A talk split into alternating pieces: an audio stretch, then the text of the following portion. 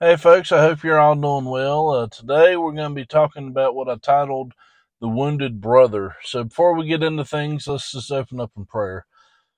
Father God, I just thank you for today. I thank you for all of our many blessings. I thank you for the gift of your word, Father. And I just pray that your word will be spoken, that I would not be able to speak, but only you be able to speak, Father. Just open our hearts to receive what you have and bless this time. In the precious holy name, amen. Uh, today, our first passage will be coming out of the book of James, chapter 3, starting in verse 3. Uh, dealing particularly in the power of the tongue and what great power it has, even for such a small thing.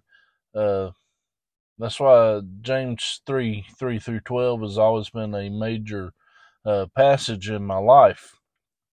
So let's start out with verse 3 says, See how we put bits into the mouths of horses, that they may obey us. And we control their whole bodies and observe ships, though they are as great and we are driven by fierce winds, yet they are directed with a very small rudder, wherever the captain pleases. Even so, the tongue is a little part of the body and boasts great things. See how great a forest a little fire kindles.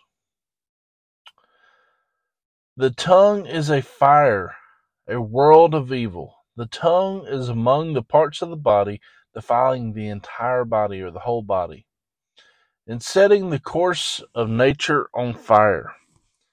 It is set on fire by hell. All kinds of beasts and birds and serpents and things in the sea are tamed or have been tamed by mankind, but no man can tame the tongue. It is an unruly evil, full of deadly poison.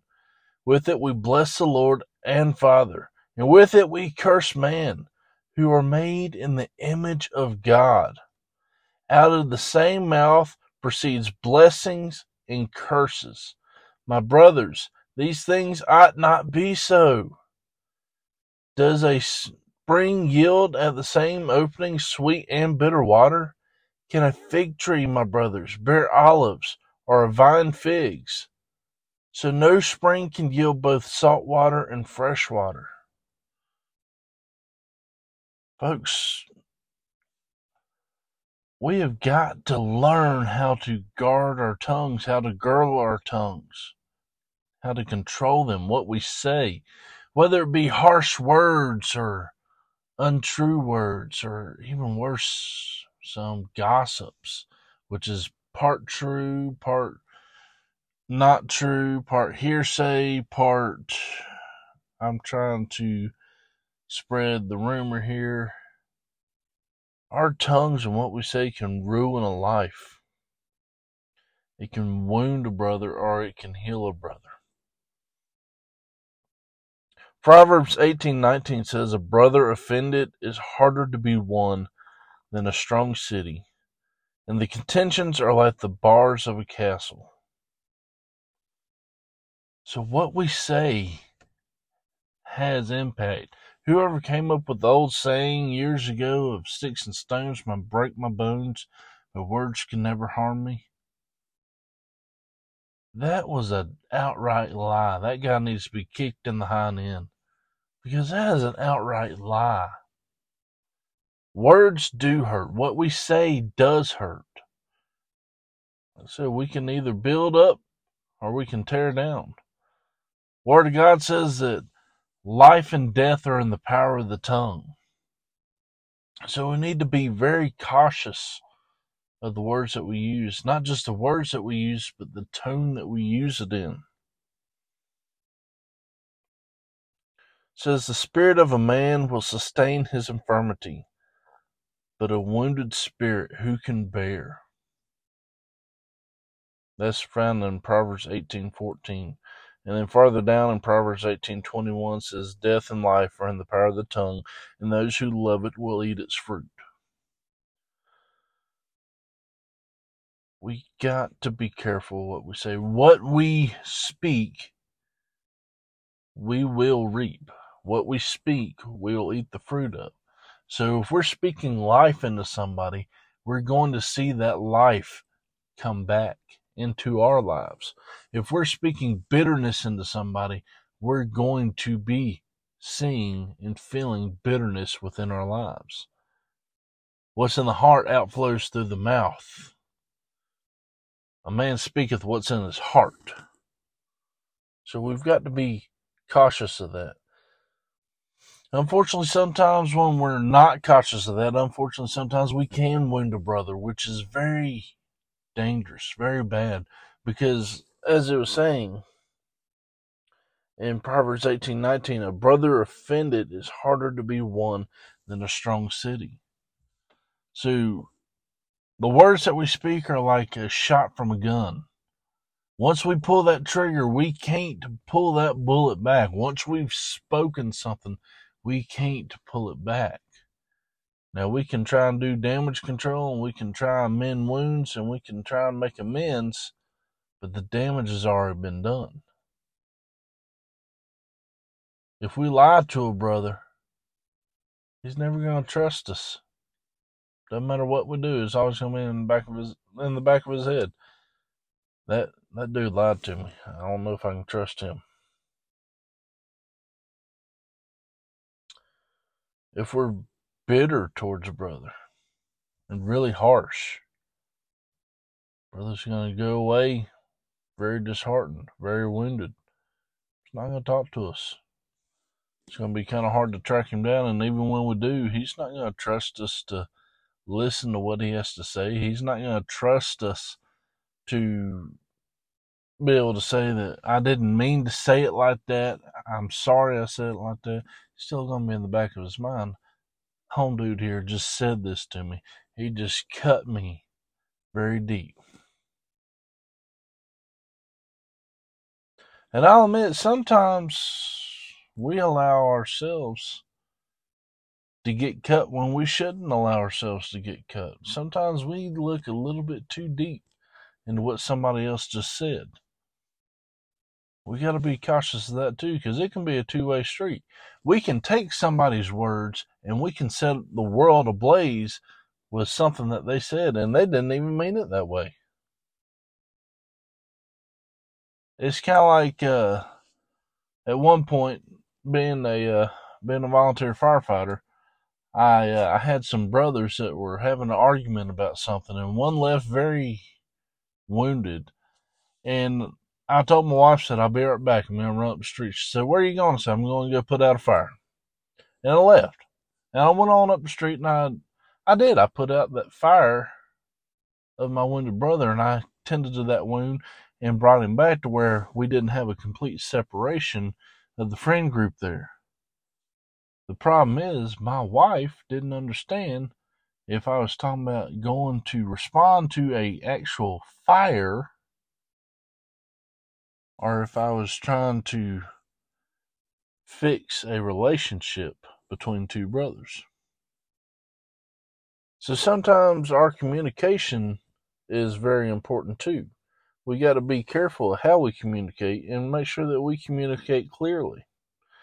That's sometimes something that I lack and I'm not very strong at sometimes is communicating clearly. And it's something that I need to improve on. But I've also seen times where, especially during political season, somebody will take a snippet of what somebody said publicly and they will completely twist it, take it out of context, and completely twist it to mean something very evil, very wrong. And they'll use that against their political, uh, their campaign, their opponent there.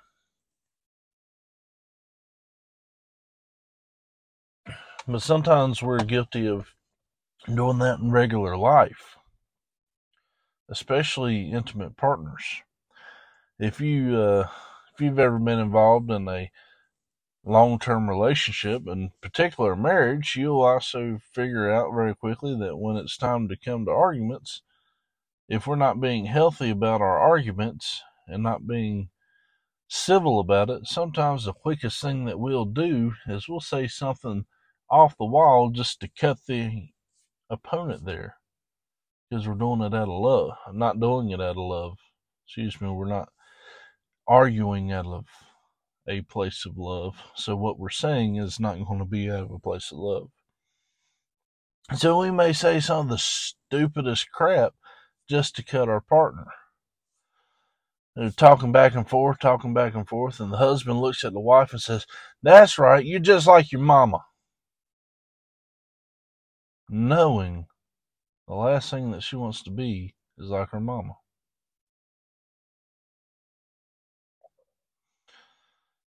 Are going back and forth, and they're arguing back and forth, and she'll look at him and say, Yeah, you got small feet too. Like, what does that mean?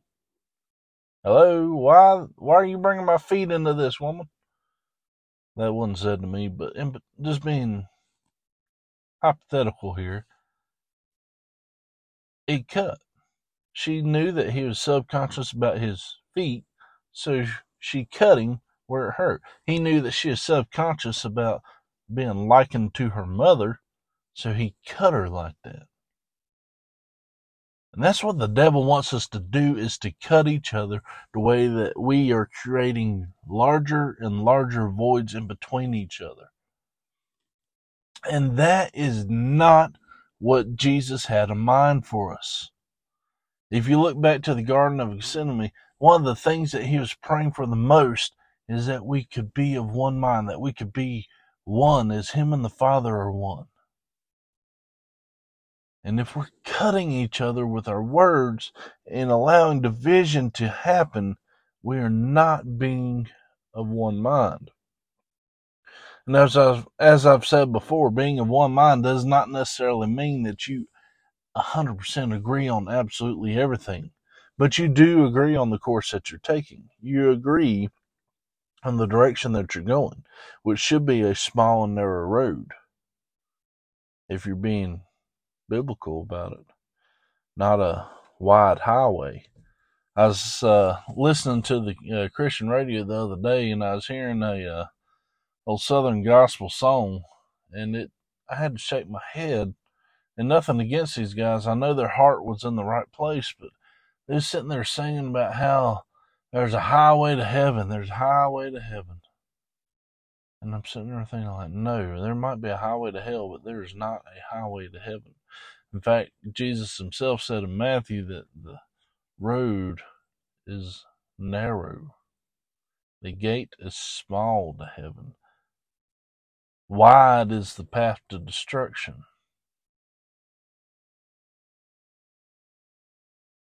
So, being of one mind does not necessarily mean that we 100% agree on everything, but we do agree on the direction that we're going, and that we do agree that we're going to be loving towards each other, and that we do agree that if arguments come about, that it's going to be civil, that it's going to be productive, and it's going to be done in the right way. There is a right way to have an argument, and there is definitely a wrong way. And many times we fall victim into uh, going the wrong way of having an argument, which is destructive. It's like a fire. We get very narrow focused on to winning this argument of battle that we do it at whatever cost necessary, which is not good. We violate the rules of engagement in our arguments with each other.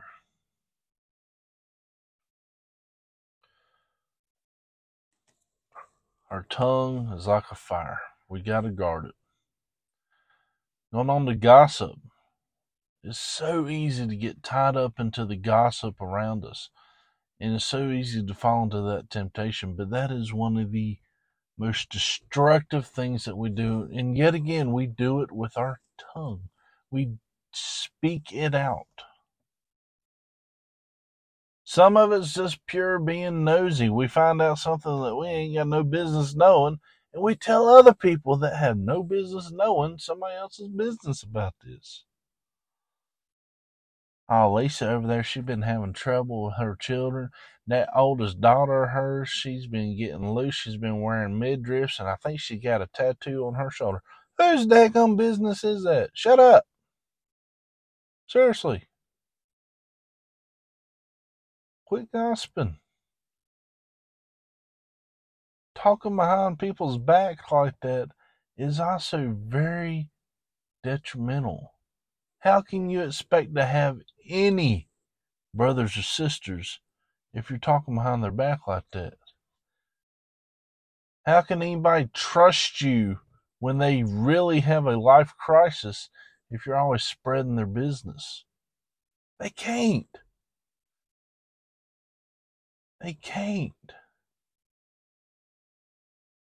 So, one big rule if you feel strongly about sharing other people's business is ask them, Do you mind if I share this with somebody else so that we can pray with you about it? It's a little bit different story. They then have given you permission to share the details of what they're going through. But if they say, no, this needs to stay private, by golly, it needs to stay private. They came to you in good conscience. They came to you in faith that you could keep your mouth shut. Because they needed to get it off their chest. They needed to share their burden with you.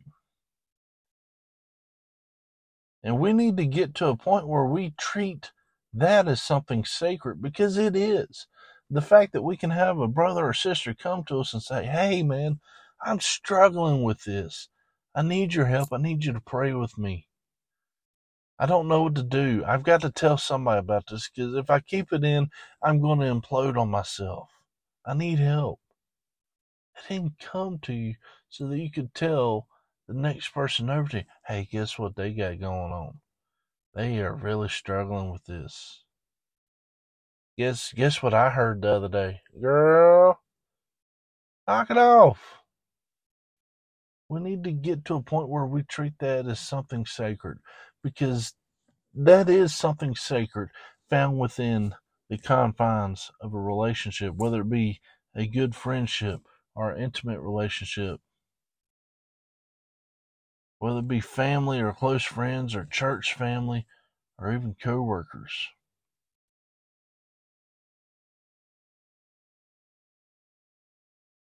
And I can speak from experience it will implode you if you don't feel like you have anybody that you can talk to about a burden. It will implode you. You will lose your mind trying to keep certain things.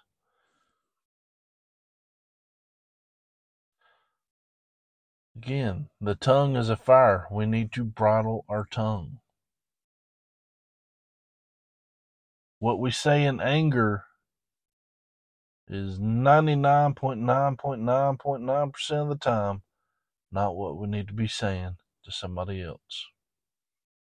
We've got to learn the art of taking a breath before we speak. It is amazing how effective taking a deep, deep breath and letting it out slowly has is amazing how much effect it has on what we're about to say next. Because sometimes what might just roll right off of our tongue before it processes through our brain, through the frontal lobe of decision making, and whether or not this is a good thing to say or a bad thing to say. Before it can process through that frontal lobe, sometimes we got a bad habit of it bypassing the frontal lobe, comes straight out of our mouth. We hear it with our ears, and it comes back in, and our frontal lobe's going, "Oh no, you didn't just say that." Got like the TikTok videos, that little song, little voice back there, go, "Oh no, no, no, no, no." Yes, that's exactly what happens sometimes. We've got to learn how to take a deep breath. We're gonna get angry in life. We're gonna have things that tick us off, but we've got to figure out what to do whenever we get upset. It's not a sin to get angry. There's things that are going to make us angry. Anger is an emotion. You cannot control the emotions that you feel. You can control your reactions to these emotions. Let me re- let me say that again. You cannot control the emotions that you feel, but you can control your reactions to them. And it sounds stupid simple and ineffective to say that you need to take a deep breath and exhale out slowly. But it's true. Part of physiologically, part of the reason why that is true is because whenever we take in that deep breath, we're creating gas exchange in the bottom of our lungs where the alveoli are, getting that carbon dioxide out there so that we can perfuse good oxygen up to here to our noggin, to our brain, so that we can think properly and process what we're about to do and how we're about to react. One of my biggest pet peeves is hearing somebody say, I ain't got no filter, I just speak the truth. Yeah, sometimes what you just said is true, but it ain't loving and it ain't godly. We can speak the truth and completely decimate the world around us. And we can also speak the truth out of love and not only fix the issue, but grow from it and build a relationship. We can maintain a bridge. We can maintain a brother. Again, like Proverbs says, a wounded brother is hard to win back. 1819 says, A brother offended is harder to win than a strong city, and the contentions are like the bars of a castle. You know what that's saying right there? Once you've wounded that brother, those emotional walls instantly snap right back up. And those walls are thick and they get thicker with each attack.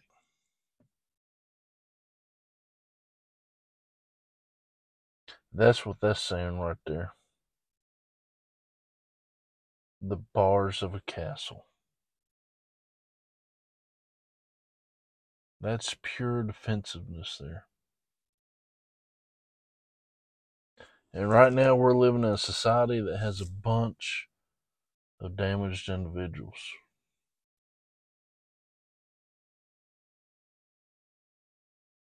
A lot of people with a lot of baggage. This is part of why.